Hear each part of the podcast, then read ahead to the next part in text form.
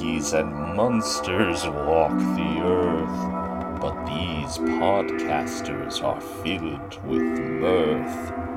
We'll watch films that are spooky, silly, and fun, but this time we'll watch the entire movie in one. So prepare to laugh beyond all reason. It's Edging Podcast's Halloweeny season.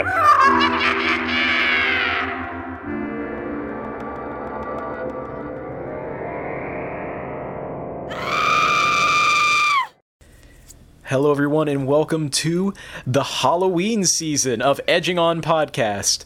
I'm Sam.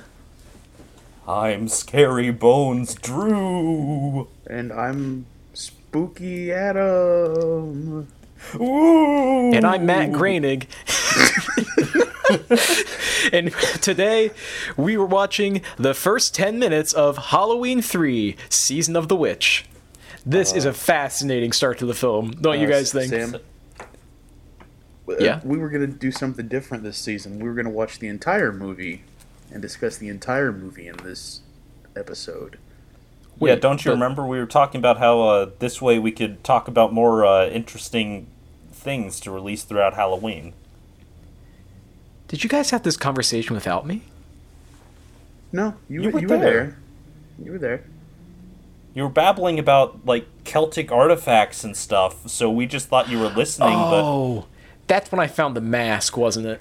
Yeah, you were like, oh my god, if I see Stonehenge, I'll piss my pants. Did I put the mask on? 'Cause I, I don't remember anything that happens in the mask. Oh, yeah, is that why your face was suddenly green? Yeah, that's why I was doing the Zoot Suit Riot, I think. That's what the, the videos I've seen were anyway. Huh. Well, fear not, Sam. We are going to take this as an opportunity to inform the audience and also you as what happens. So just stick with us, and we will lead you through Halloween 3 Season of the Witch. A, a learning opportunity. well, I can very confidently say how we start this movie out. First, I'd like to give a little bit of background on this film. okay. I, I feel like it's common knowledge that Halloween is the home season of notable horror slasher Michael Myers. What most people probably still know is this was always intended to be an anthology horror series. But with the success of the first Halloween movie, John Carpenter saw the the uh, the pushback to make a continuation of the cliffhanger that the original Halloween left on. So he had to make a continuation before he could make his prized anthology series. It gets worse. How true Oh, sorry. that is. This is unre- this is slightly unrelated to what you were saying, but uh, it might also interest you guys to know that I have never, in addition to having only seen the first ten minutes of Halloween three, I have not seen any of the other movies in the Halloween series. Oh, then Stick you picked the, uh, the right one to start. You did. This I had the feeling that I should have known who some of the people were. Adam I was the one you- who recommended that we tackle this movie, and I am so glad that he did. I knew snippets from this movie, and the entire ride is such a, a cyclone of nonsense, disappointment, and surprises that I felt like I was on, on an amusement park ride. it's it's a wild freaking ride to be sure. Uh, we get a pretty well-rounded cast and crew with a lot of recurring John Carpenter staples, such as uh, Tommy Lee Wallace, who directed The Fog and Assault on Precinct 13 alongside Rob. Uh, he's not Rob Halford. He's not Rob Zombie. Rob Zombie. he's he is John Carpenter. Uh, I I, I feel like Yeah, such a- famous member of the Carpenters. I feel like such a douchebag for mixing up Rob Zombie and John Carpenter. They're on two different planes. John What are you talking about? John Carpenter's synth score for this movie. His synth score. John Carpenter is. I, I feel like you definitely like all of his film scores because most, if not the majority of them, are all synth driven. oh yeah, it had that very clear like 1980s analog synthesizer feel to it. Yes.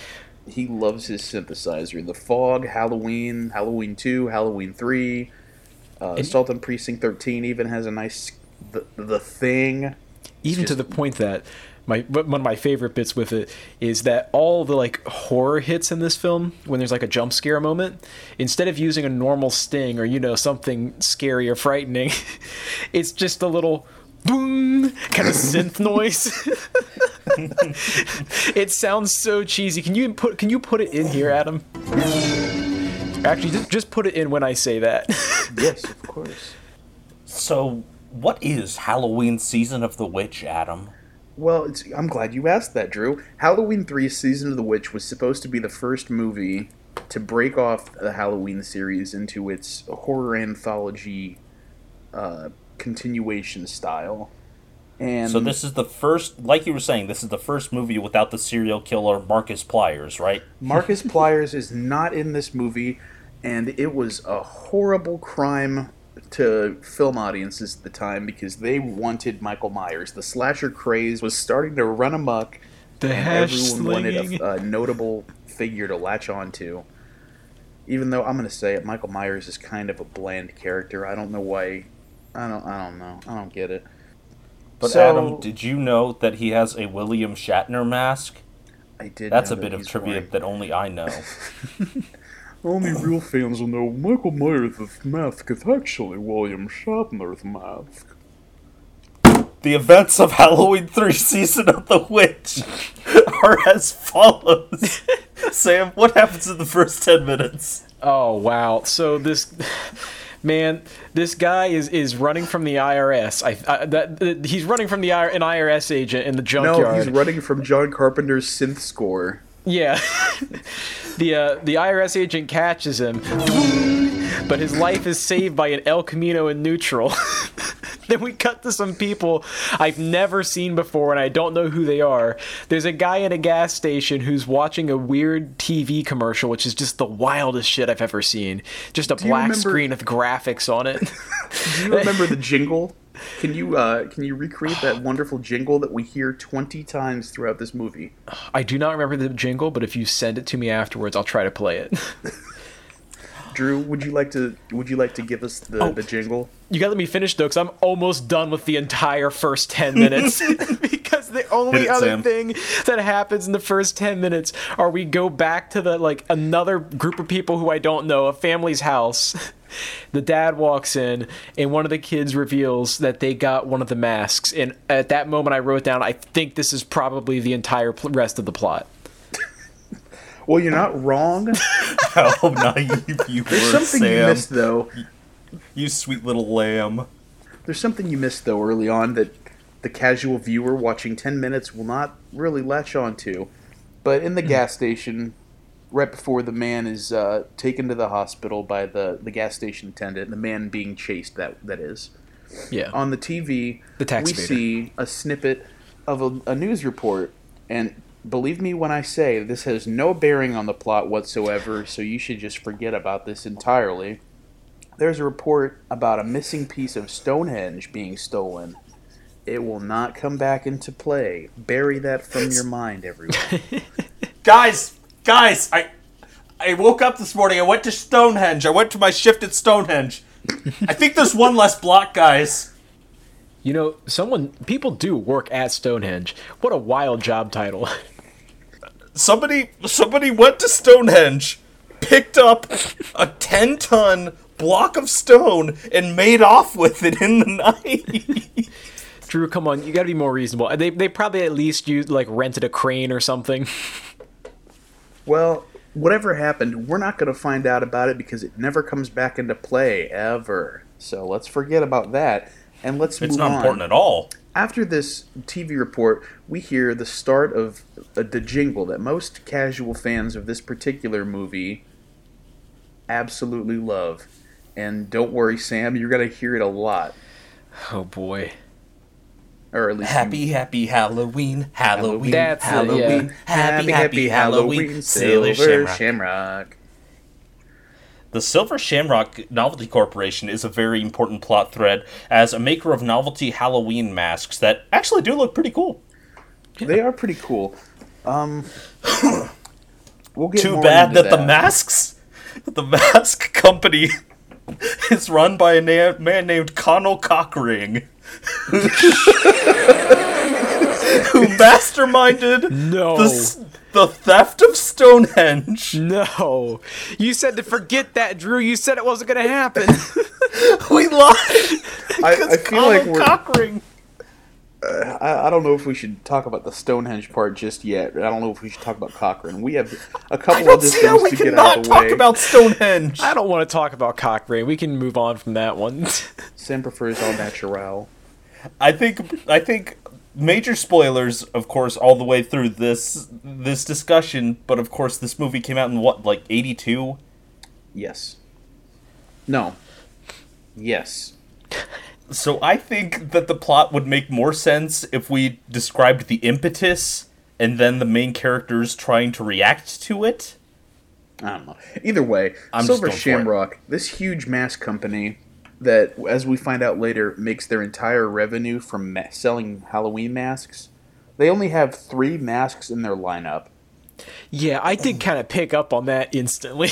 yeah they so a little bit of background real quick on this that we get filled in on later just to kind of keep everything concise silver shamrock is a big former toy company started hundreds of years in the past uh, they they jumped off the train from uh, from making toys to simply making three Halloween masks every year for children at Halloween time. Foolproof. Foolproof.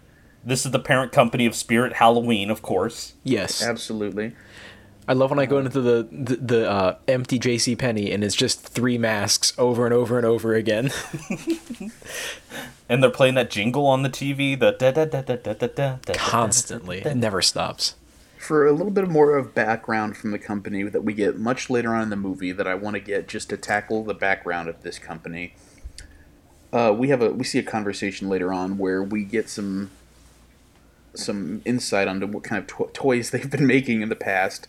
One of the characters has the line that says, uh, "They used to manufacture classic toys, and here are a few Hall of Fame toys: sticky toilet paper, dead dwarf guy, and a soft chainsaw." Soft chainsaw is the only one of those that I, I can see being a real thing. I I'm Not very dead curious dwarf about guy? Dead dwarf guy. I'd The buy it to precursor to see what the Dungeons and Dragons, of course. Dead dwarf guy, of course.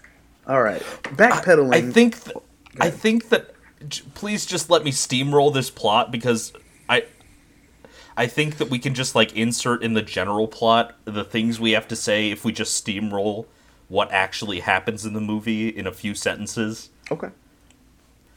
Okay, so Conal Cockring, this Irishman, started Silver Shamrock uh, to make masks after he st- stole Stonehenge and started chipping off pieces of it, putting a little piece of Stonehenge in every single child's mask. So that way, when they they watch his broadcast that he's planning to have on every television station on Halloween night, it's going to turn the children into insects and creepy crawlies. It turns their brains to spiders and snakes, man.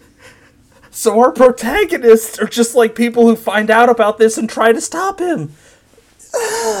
What? Our Protagonist being a Doctor Dan and Dr. Challis, who is Mike Lindell from the My Pillow. he, yeah, um, Tom Atkins, another recurring uh, John Carpenter character actor.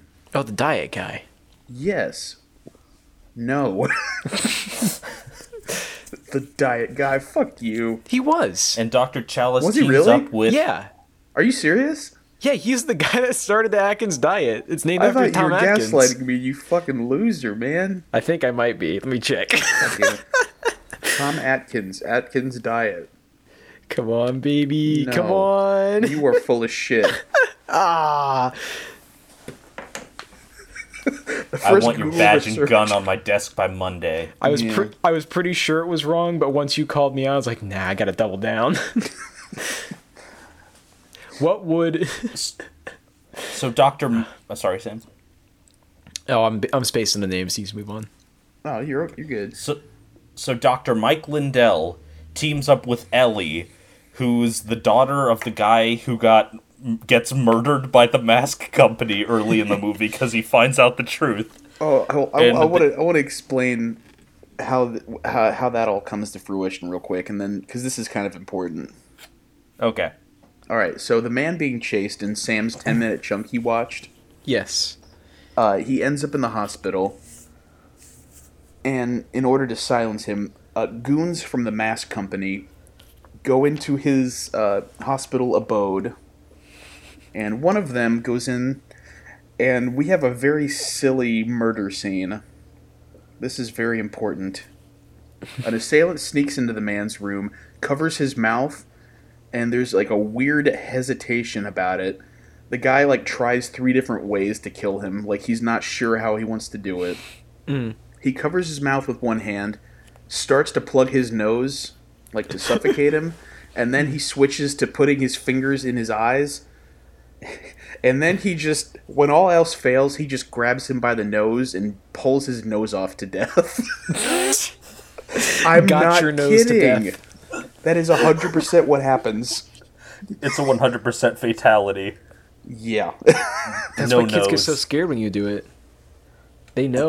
They've they seen have that- Halloween 3 in the womb. They've got that like innate understanding.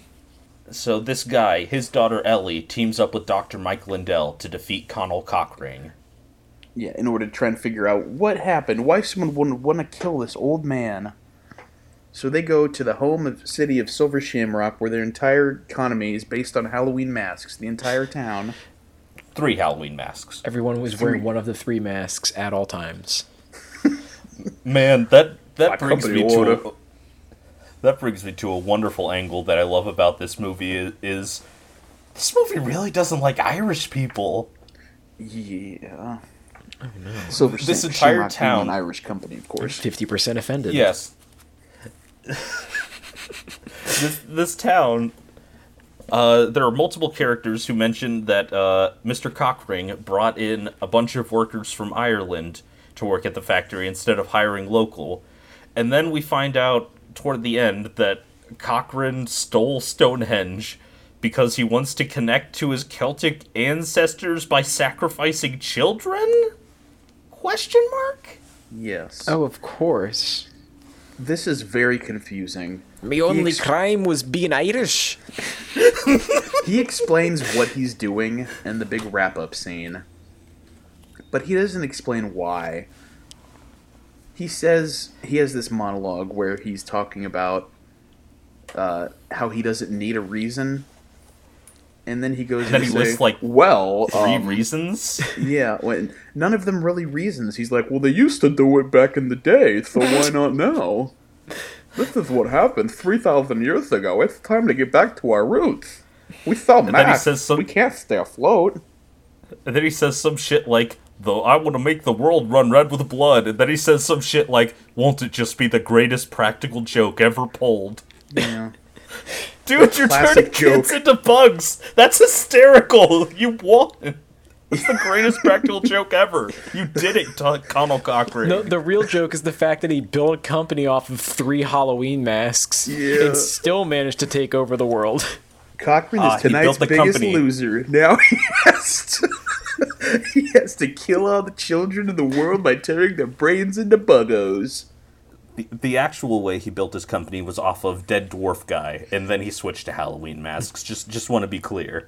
That is true. Dead Dwarf Guy built this company.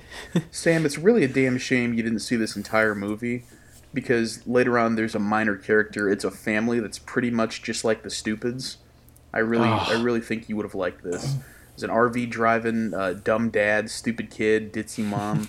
and they get invited to Silver Shamrock because the dad sold the most masks. They're they're poor folks, and so the rich guy is swoops in and uh, begins brainwashing him with them with promises of trickle down economics. It's a very interesting angle. That's a genuine angle that I think really works about this movie.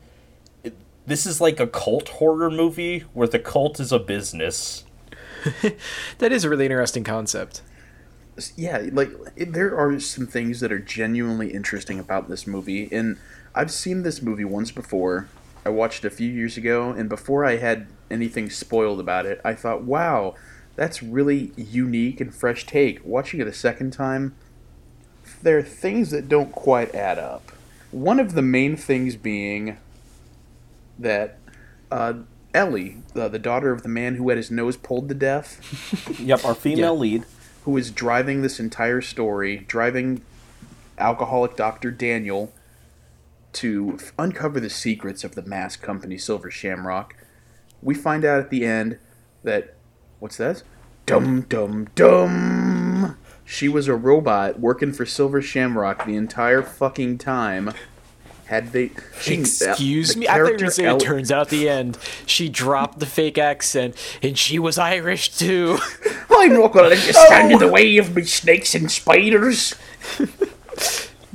no, But she was a robot. the entire time she was a robot. She was the one who drove this investigation of the company from the start. The character Ellie, as I understand it, never existed and was thrown in to make sure the doctor didn't talk. As a result to that, she pushed the doctor to investigate. Had she not been a thing, the doctor would have went home and forgot about all of this. Silver Shamrock Huh. built her, assumedly to throw off the investigation, but the entire movie she helps the investigation up to the point that at the very end she helps Dr. Mike Lindell stop the Silver Shamrock plot. And then at the very end she tries to kill Mike Lindell This as if on Silver Shamrock's orders, but at that point it's too late. So we just get a few cheap jump scares out of it. Yeah, there there were several opportunities she had to stop the doctor from releasing his pillows onto the world, but it it Did they just very think much of that feels as though they had no idea what to do with her character, and we're like, "Fuck it, she's a robot now." It's- Mike Lindell fucked the robot, and he didn't even notice that she had a, a quivering steel pussy. Hmm. They made they made damn Oh, sure. you're so oily, baby. I must Oh, be really gushing. good sack. they made damn sure to make uh, make that pussy as realistic as possible, because they knew uh, Tom Atkins would have definitely known a fake pussy if he saw one. Here, babe, prop your butt up on my my pillow. Well, it's very absorbent. It's very absorbent. Oh, okay. So we've laid out the And groundwork here.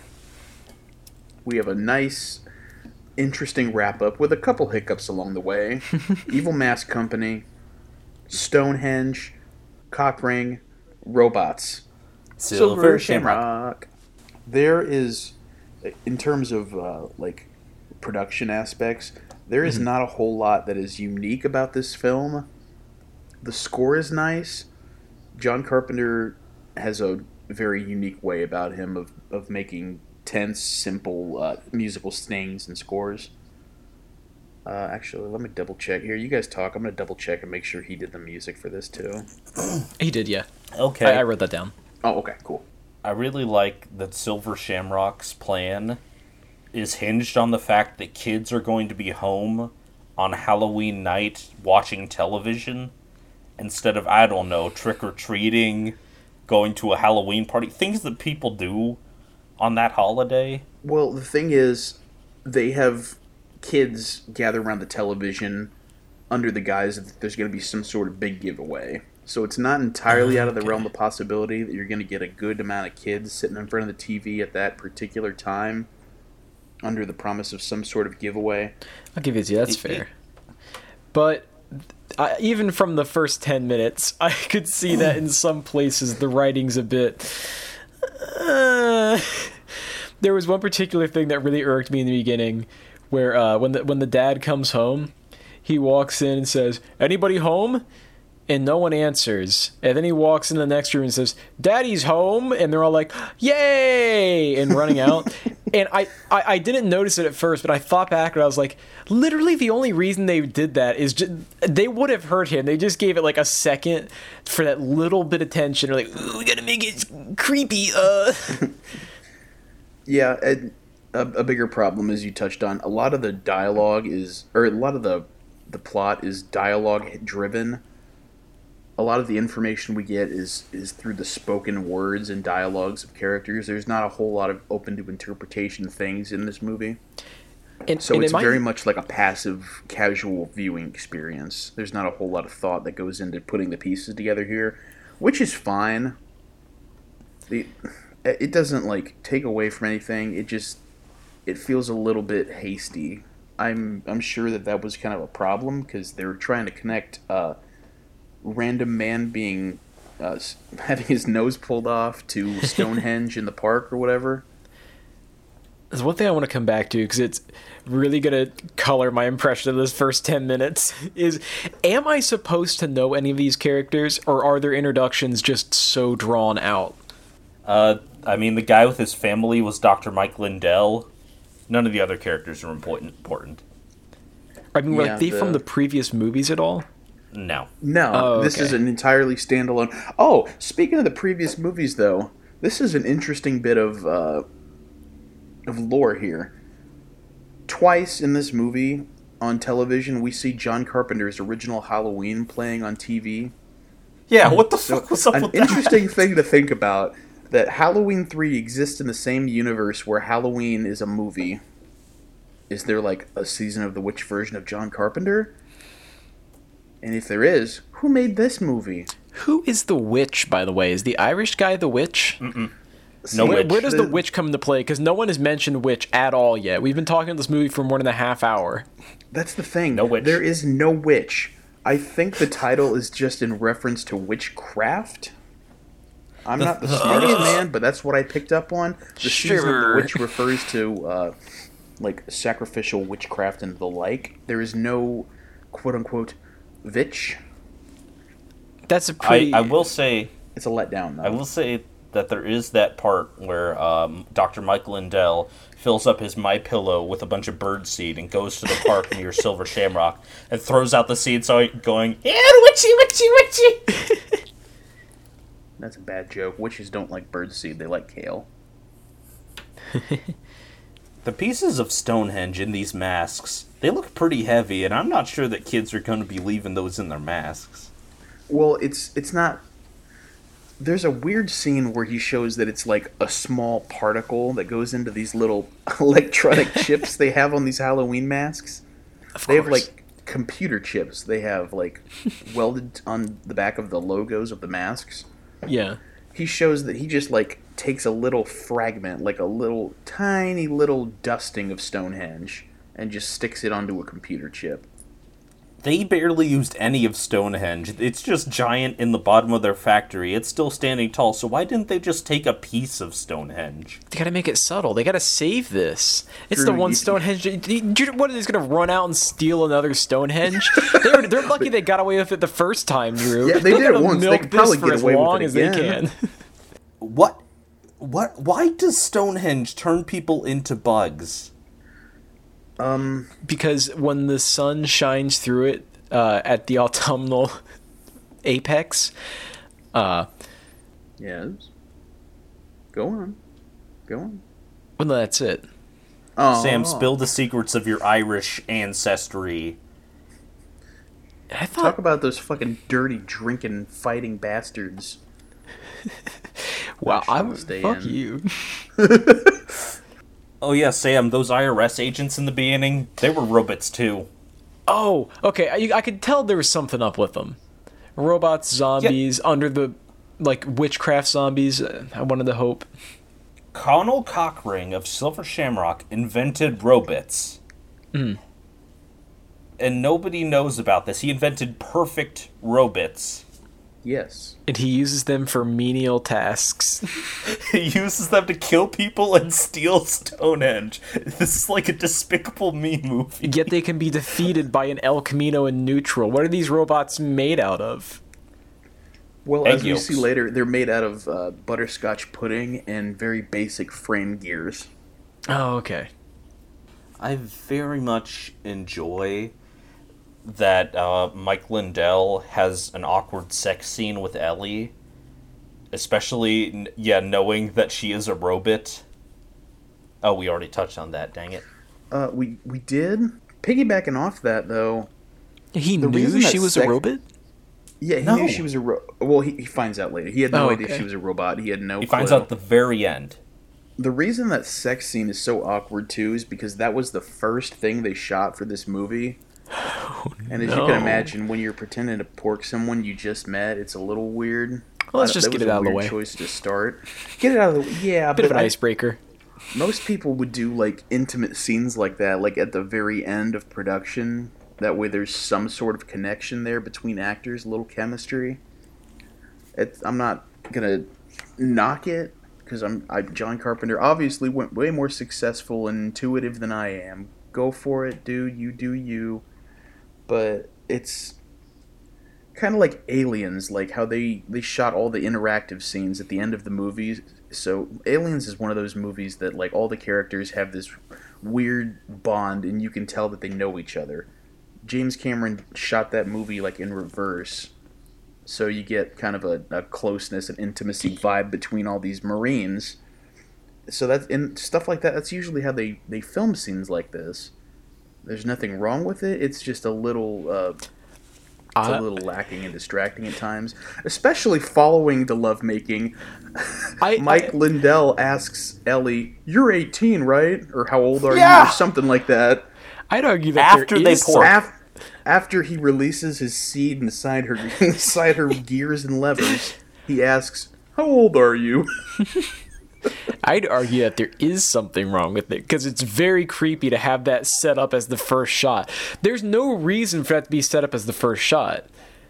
It, it- like I can't think of a non creepy reason. Like, uh, uh, you know, uh, Speaking of Lindell, uh, I'm not really impressed with Atkins' acting in this, and I'm not saying it's his fault, but there's one season that there's one scene here that made me burst out laughing, and that's when Buddy, the Clash trader, and his family get turned into snakes. Uh, Mike Lindell is forced to watch on a closed circuit camera, and his reaction to uh, watching them die is raising both of his fists to his uh, his face and clenching his eyes and his teeth, like a Planet of the Apes character. Right. The acting is kind of all over the place at points. I don't think it's necessarily through any fault of the actors. This this movie was rushed because it came out uh, less than a year after the last Halloween, and John Carpenter tends to use the same uh, cast and crew for a lot of his movies. So there was probably not a whole lot of prep time for this. So I'll give them a little bit of leeway on that. There, however, the acting right at the end of this movie, after uh, after Mike Lindell, Dan kills uh, El- Robot Ellie, he drives back to the gas station from the beginning of the movie and calls the president of TV to have the broadcast removed. Yep, he speaks to Mr. TV to have the broadcast removed, and in the end, uh, one of the commercials stays on the air right as the the movie comes to a close, and we get a take it off. Stop it.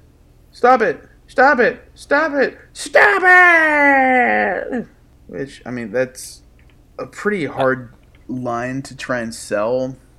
But I, there's definitely something better they could have done with that ending because that was the last thing we see. You want it to be memorable and powerful. I'm not. It's in a weird spot. I'm not sure if he underacted or overacted there. what what it really happened It's like you said, the movie was really rushed. Yes. Uh, it, they took so long on the early scenes. In fact, it was just that first scene. They when they were shooting the sex scene, it was actually ninety percent of the production time. we gotta get it right. And they're like, ah, shit, we gotta we gotta rip this guy out. we gotta finish the rest of this. They said, "I don't know. We've got we've got a, a prop that we're making for the movie Stonehenge that's coming out in seven years. uh, the movie Spinal Tap. We've got a prop of Stonehenge that's coming out in seven years. We might as well use that." What foresight they had. Mm-hmm. Uh, there was I think that the best part of this movie is Conal Cochran. Even though he is clearly doesn't want to be here and doesn't care, I think that somehow makes him even more charming. And also how horrible his dialogue is written. We've already talked about how he gives multiple reasons for why he's doing these things, but he exposits his evil plan after saying the line, "Well, a magician doesn't reveal his tricks." so I stole Stonehenge. I think that it's kind of a natural way to avoid like writing yourself into a corner. I'm fine with uh, him saying a magician doesn't reveal his tricks. I think at least that that's a, a clever line to to brush off explaining things. I think that's interesting in a way. No, but then he completely explains Yeah. everything after saying a magician doesn't reveal his tricks. That's what I'm saying. He doesn't completely explain it though. There's a little room to interpretation about why he's doing it. Because he gives I 50 do- reasons. The reason the room for interpretation is which one do you buy? Yeah, that's the thing. I I feel like there's a loose connection there. It would have been nice to have like a rundown of why he's doing it. I when I first saw this, I thought the implication was that he's thousands of years old and is just trying to get uh, continue on with the Samhain traditions of sacrifice or whatever. But there's no mention of that, so I don't know where why I thought that. So yes, you're right. It is it is confusing, but I'm not I'm not against it. There is one scene though that is that genuinely uh, impressed me, and the scene where the the family of the highest mask seller, Buddy, his family's locked in a room, and one of the masks is put on the kid as the broadcast plays in captivity, and there's this really good scene where there's this this haunting synth, dim dim dim dim dim dim dim dim dim dim, and we see firsthand what exactly is going to happen to every kid in the world that's wearing a mask and watching this broadcast. there is there there is no dialogue, no music, and it's just choppy cuts back and forth between the the little graphic on this TV screen and the kid wearing the pumpkin mask, and it's just a like there's a second between each frames. They jump back and forth, and we just slowly see this mask like squeeze this kid's head until he falls to the floor as a pile of snakes or whatever. But it's the the practical effects on it were really good. There's a lot of subtle stuff, like the mask looks like it turns into a real pumpkin, which is cool. And we can see bits and pieces of the child's exposed face just cribbling or crumbling apart. Ooh. But it's it's great. There's no dialogue and no music other than the, the sting. It's I- a really nice uh, from the production standpoint. I thought it was a really good, well shot scene. I love a good crumbling child effect. They've come a long way in in, what almost forty years now. I remember the last time I saw a movie where a child got turned into a pile of snakes. I said, that looks cheesy as hell. But then we go back 40 years to Halloween 3, and I say, wow, that child's really turning into a pile of snakas.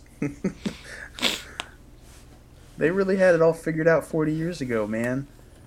Don't mess with the formula of crumbly children.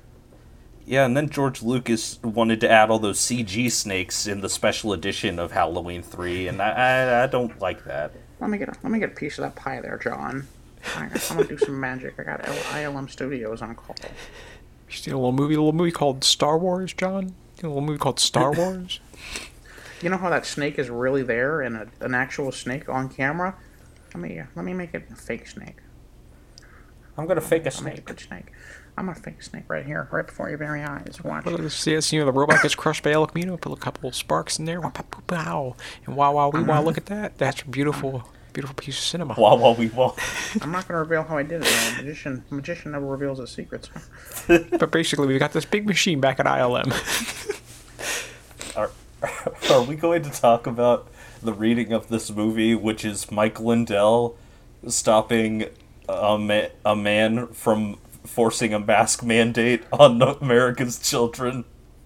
Stop Oh it. Oh, shit! No, stop I it. I didn't even put that together. Stop it! No! Stop it! Stop it! Stop it! Stop it! Damn it. That just happened by chance. We didn't plan that at all. Damn Very it. topical. Thank you for bringing up the mask mandate. Another thing I really like is the open ending. You're just gonna jump away, Can the title of this one be Halloween 3? Thank you for bringing up the mask mandate. I really like the open endingness that happens right at the end of the film because I know it's really hard to get dead kids past the MPAA without getting an X rating. So I thought that was like a clever spot to end on the ambiguousness of whether or not he was successful in having the last commercial pulled or uh, all the children in the world died because of magicians. You know, Adam, you say that the MPAA puts that X rating on movies with dead kids. It makes me wonder who at the MPAA thinks that dead kids is sexy. oh no. Mr. Plinkett runs the MPAA. Okay, if your child turned into snakes, would you pick up those snakes and raise them as your own? That's an interesting question. I- Let- Let's explore this for a little I'd bit. pick those snakes up and put them back down outside where they belong. Are those snakes birthed? Like, do they have relative Ah. experience beforehand? Are okay. they just like teleported from elsewhere in the world? Yeah, I mean, Are these these are sexually pre-existing reproducing organisms, so where are they getting their genes from? You're getting their genes from Stonehenge, bro. They're part rock. Oh, we true. injected the genes into Stonehenge. He turned I into the love spirit of a bunch of snakes from Ireland in the 18th century, he did. we could tell because the snakes, when they came out, they said, Oi, bloody hell, what's that television device? Boy turned into a pile of snake ghosts, he did. Can you flip it over to the Notre Dame game? All right, let's get into our final thoughts on this movie. Dang, the first 10 minutes was confusing. I can't wait to watch the rest of it, though. Sam, all these things considered, how, what what is your genuine impression of this movie? How do you feel they handled this? No, I am genuinely excited to watch it. It sounds like a train wreck, but a beautiful train wreck. The kind of train wreck where it's it's so perfect in all its weird little details that it somehow becomes out at the end being kind of good, just for this. Or at least it's interesting. That's the thing, though. The film picked up a huge cult following Uh, when it first was released. Like I said earlier, everyone hated it because there was no Michael Myers, and but it, it's slowly gaining traction. It's now kind of becoming a Halloween cult classic. If you know one thing about me, it's that I appreciate absolute crap garbage that's just kind of interesting for some reason. So I feel like I would really appreciate this movie. Yeah, I, I wouldn't go so far to say it's crap garbage, though. It's definitely overlooked in a lot of ways, but it's it's a fine movie. If it was like a standalone, or if they continued to follow suit with the Halloween anthology series, I feel like that it would be remembered more fondly. And again, keep in mind, my opinion is based on the first 10 minutes of this film. And also uh, a brief mentioning of Stonehenge, cock rings, and snakes. And Mike Lindell. God damn it! I, I, I didn't even realize how much he looked like Mike Lindell, and now he's he just his name's Dan. His name is Dan. His name is Dan, but he's Mike Lindell. I think that overall, I'd give this movie like a like a six out of ten. It's it's above average. It's above average, but every interesting thing that it brings up is sunk by the sheer nonsense of Conal Cochran's plan and execution. The the man dies in the end by getting a laser sent through his stomach by Stonehenge for no reason. It's more that George Lucas magic we were talking about earlier. I I think this movie could have been so much better if they fully leaned into the whole uh, like I was saying earlier, it's a cult movie where the cult's a business. It we're beginning the Reagan era, you know, let's let's get some of that shit in here. Uh, what what are you giving your kids in your future? You're turning them into a pile of mindless consuming organisms. That's what you're doing by supporting people like Cochran. That's what he wants for their future. It's a good reading. The movie just doesn't deliver. What you say, six out of ten? Is that what you said? Six out of ten. Okay. I, I think I would lean closer in the seven area because mostly for like the subtext, the commentary this film presents, it's I don't know if it's more like warning about the dangers of consumerism turning you into a mindless pile of snakes or if it's uh, television just rotting your brains. I think that's Or more Irish what they're people. going for. Or the dangers of trusting and letting Irish people into your very homes. this movie was written by a New York government official from the 1890s. They just found it in the vault somewhere. all this being said, though, I, I think that this movie got an unfair rep, and if they doubled down, firstly, if they if they uh, followed suit and ditched Michael Myers for Onward, I feel like this movie would be remembered a lot more fondly. And also, if they if the ending wasn't as batshit crazy as it was, or explained a little bit better, I feel like people could have latched on and appreciated it a little more. But I, that being said, I think it would stand. I think it's fair to give it like a six and a half or a seven out of ten. I think if they ditched Michael Myers completely, the Halloween series could have been something special. I think so too. because I mean, I love the first Halloween movie. I don't think there's anything innately special about it. Onward. There's I don't think there's a single movie that I have to have in the rest of the series. You know what I mean? Did, did you know about the Leaves, John Carpenter and the Leaves? Did you ever hear this bit of trivia about the original Halloween, Adam? Uh, probably. Refresh me though. Okay, so for the audience especially, uh, Halloween takes place in a Midwestern town during Halloween, but it was filmed in California. And so they John Carpenter wanted leaves to sell the idea, so he bought four bags of leaves just from the middle of nowhere in the Midwest. He brought them over to the set, and then he would just throw. He would have his crew throw the leaves to make it look like the leaves were falling from the trees, and he would just have them dump leaves onto the grass to make it look like they're it, it's autumn. But he only had the four bags, so he made everybody go and pick up the leaves in between shots. Oh no! you would have thought they could have got more leaves than that. Well, you'd think that, but the original Halloween had like a budget of six hundred thousand dollars.